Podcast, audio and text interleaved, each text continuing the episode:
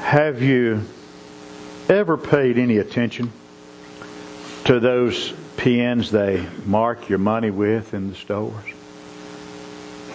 You know, you hand them a bill and they take a pen and they mark it. The, the purpose is to identify counterfeit money. I was in a store not, not too long ago, and I was paying for my purchase with a twenty dollar bill, and the cashier took that pen and marked that twenty dollar bill. And I said, "Ma'am, if I was making counterfeit money, do you really think I'd be shopping at the dollar store?" Identifying counterfeit money. It's not always as easy as a counterfeiter I read about one time made it for others. He was a rather inept sort of criminal, and he made some counterfeit bills, but what he did was he mistakenly made a batch of thirty dollar bills. And he thought, what am I going to do with these thirty dollar bills? How am I going to pass these thirty dollar bills? What will I do with them? I mean, he immediately realized a thirty dollar bill, people would realize those were fake. And then he had an idea that seemed to be sheer genius. He said, "I'll take those bills to the hills of northwest Arkansas. And I'll pass those bills in the hills of northwest Arkansas." Now, before anybody gets offended by that, let me be quick to explain that on my daddy's side of the family, all of my grandmother's people came from northwest Arkansas. And on my mother's side of the family, all of my granddaddy's people came from the hills of northwest Arkansas. So I'm well acquainted with people in the hills of northwest Arkansas. In fact, I'm not so sure that some of grandmother's people's, uh, some of some of the family business didn't require a lookout the way that Jeff Foxworthy talks about. But anyway, this guy took these thirty dollar bills to the hills of northwest Arkansas, and he's going to pass those off. And so he goes into this small store there in the backwoods, and he says, "Could I get change for a thirty dollar bill?" And the man that was running the store said, "Well, sure, that's no problem." And he gave him three nine dollar bills and a three dollar bill. Now, to the untrained eye, counterfeit money looks just like real money. It's the same length, it's the same, it feels the same, and the information on the front of the counterfeit bill seems to be the same. It looks like a real bill, but they're not. And that's why that to counteract this and to fight this, they created this special pen that changes the ink, changes colors once you mark them on a bill.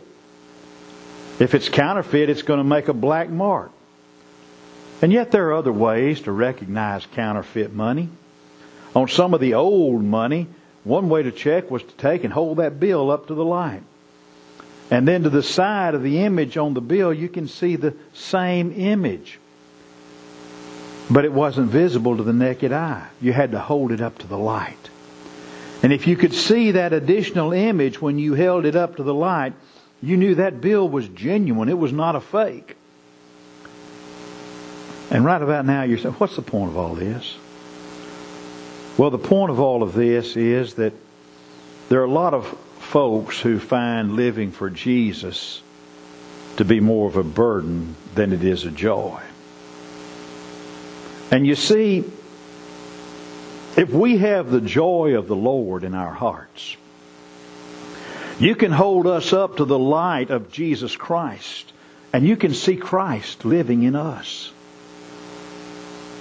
He's going to be living in us, and we're going to show forth His likeness.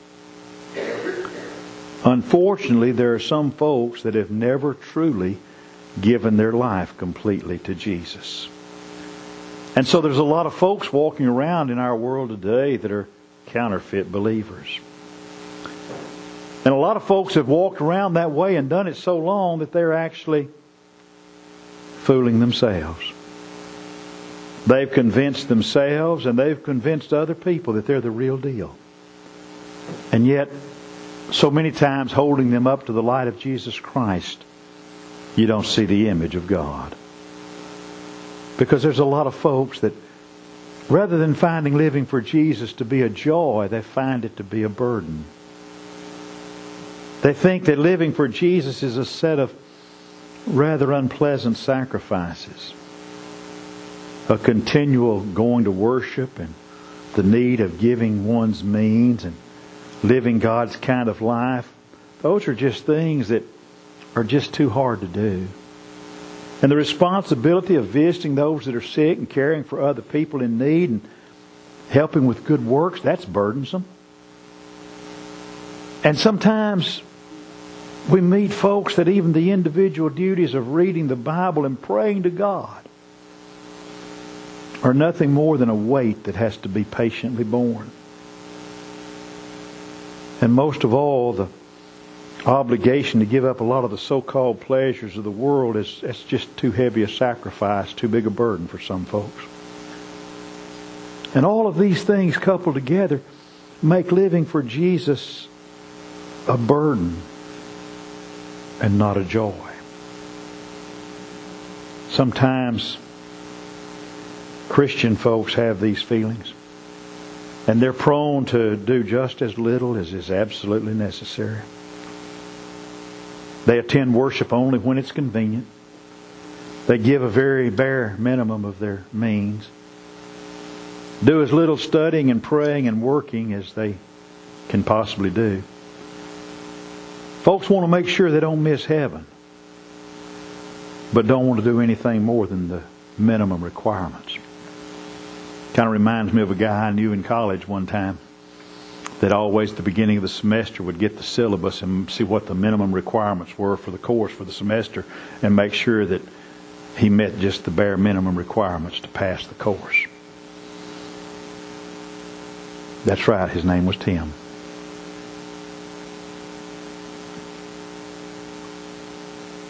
Reminds me of a story I read one time about Old Hickory. Old Hickory was Andrew Jackson. It seems that Andrew Jackson, later on in his life, made the decision he should be a church member. And if you read the story of Jackson's life, you find that a remarkable turnaround. But the idea that he needed to be a church member, with that in mind, Andrew Jackson approached the minister of the First Presbyterian Church of Nashville, Tennessee. And the preacher asked Mister Jackson a number of questions. And one of the questions he asked Andrew Jackson was, "Do you forgive your enemies?" Well, you remember Jackson was a spectacular military man. He was a political leader, and Jackson had some enemies. So when the preacher said, "Mister Jackson, do you forgive your enemies?" Andrew Jackson said, "Is that absolutely necessary?" And the preacher said, "Well, yes, that's absolutely necessary." So after a very long pause, Andrew Jackson said, "Well, then I forgive him." But there's the strong implication there that Jackson did not want to forgive his enemies. But if it was absolutely necessary, then he would. You know, that's the feeling of a lot of Christian people in our world today. Those that will do absolutely what's necessary, but nothing more. There are a lot of folks that never become Christians because they feel like it's a burden to live for Jesus. The sacrifices are too heavy. It takes too much time. It takes too much money. It destroys liberty. It fringes on freedom. And so a lot of folks in our world today pass on the opportunity to live for Jesus. We need to realize something. We were lost, and now we have been redeemed.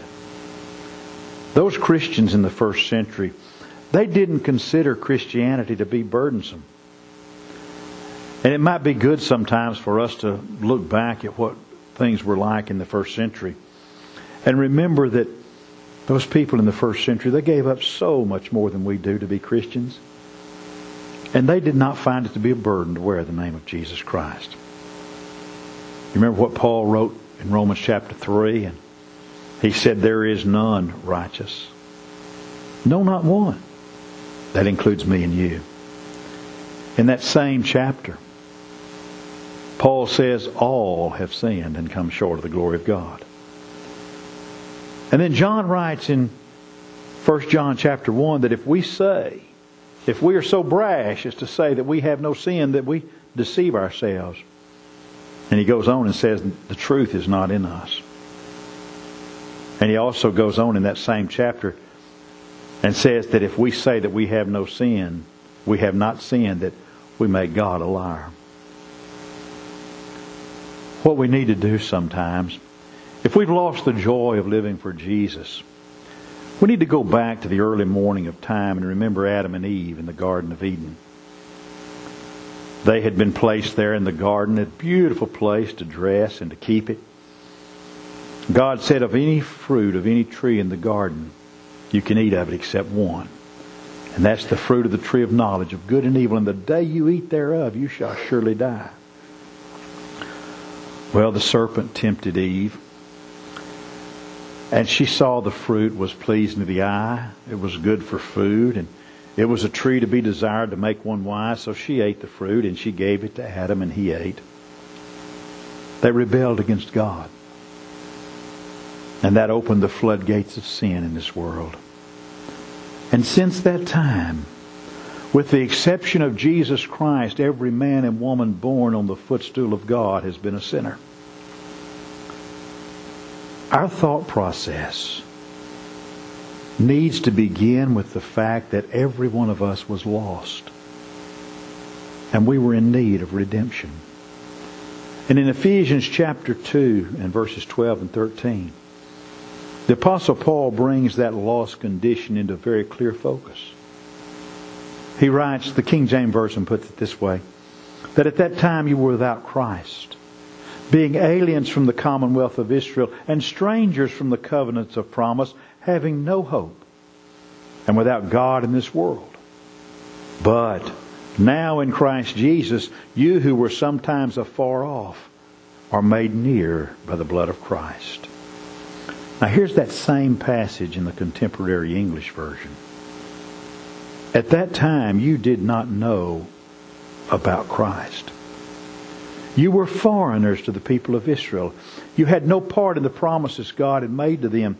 You were living in this world without hope and without God. And you were far from God. But Christ offered His life's blood as a sacrifice and brought you near to God.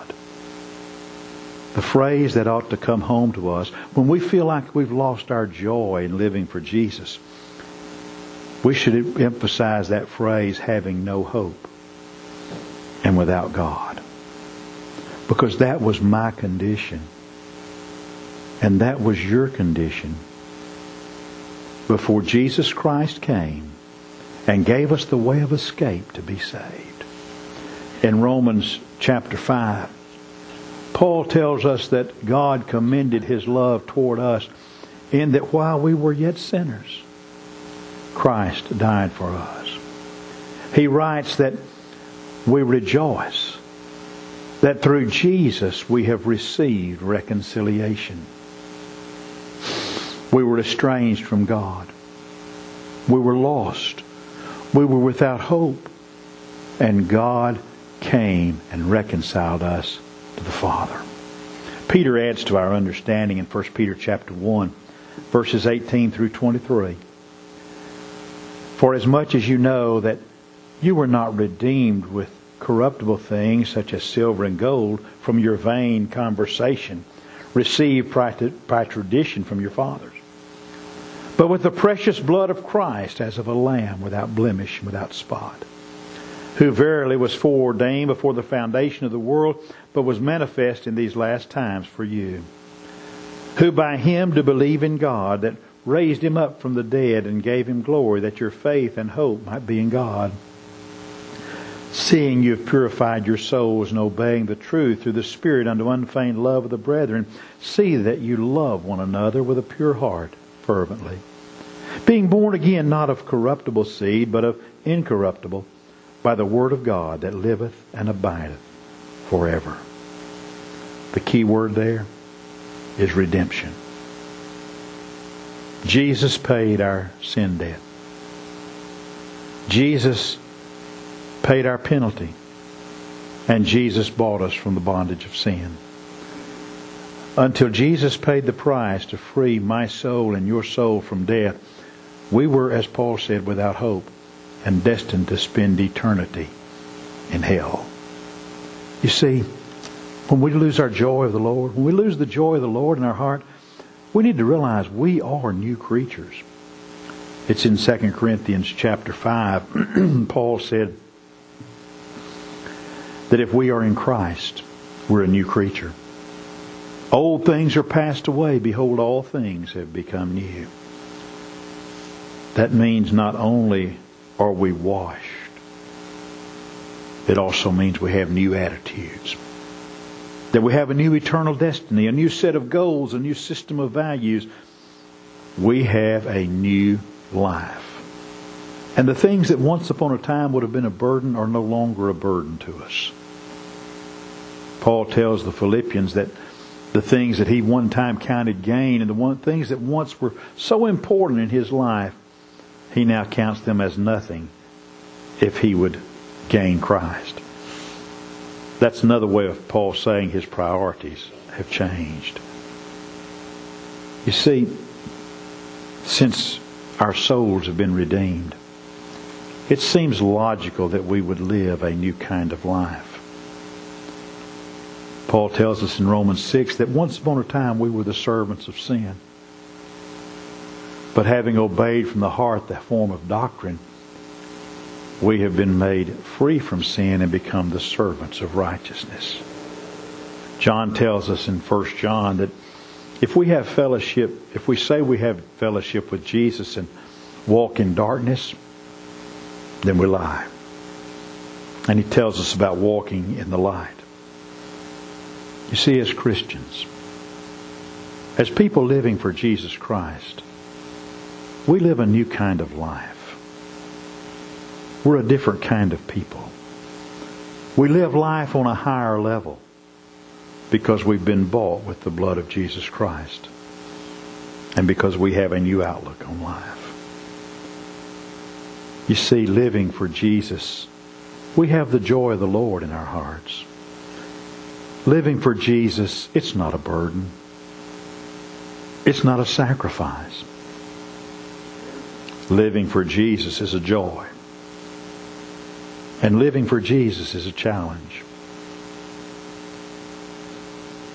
That's the conclusion we come to. And we realize the entirety of the situation. When we think about our sin, and we think about our redemption, and we think about our newness of life, it ought to give us a spring in our step and a joy in our heart that we've been redeemed. And that we have no desire to go back to the ways of self-indulgence and weakness in the world. Maybe Paul's words in Romans chapter six and verses three through five would be something that would be appropriate for us to remember. Where Paul would write there, "Know you not that so many of us as were baptized into Jesus Christ were baptized into His death? Therefore we're buried with Him by baptism into death, that like as Christ was raised up from the dead by the glory of the Father, even so we also should walk in newness of life. For if we have been planted together in the likeness of His death, we shall also be in the likeness of His resurrection." You see, in becoming Christians, we're symbolically buried, showing that the old sinful man is dead. And then we're raised from the grave of water, and we walk a new kind of life, newness of life, walking in the joy of the Lord. I don't know what the need of your life is, but if for some reason this morning you no longer walk in the joy of the Lord, you found living for Jesus to be more burdensome than it is joyful, if there's something you need to do to come back to the Lord and make Him Lord and Master of your life, and we can help you do that, this is your opportunity to do that as together we stand and while we sing.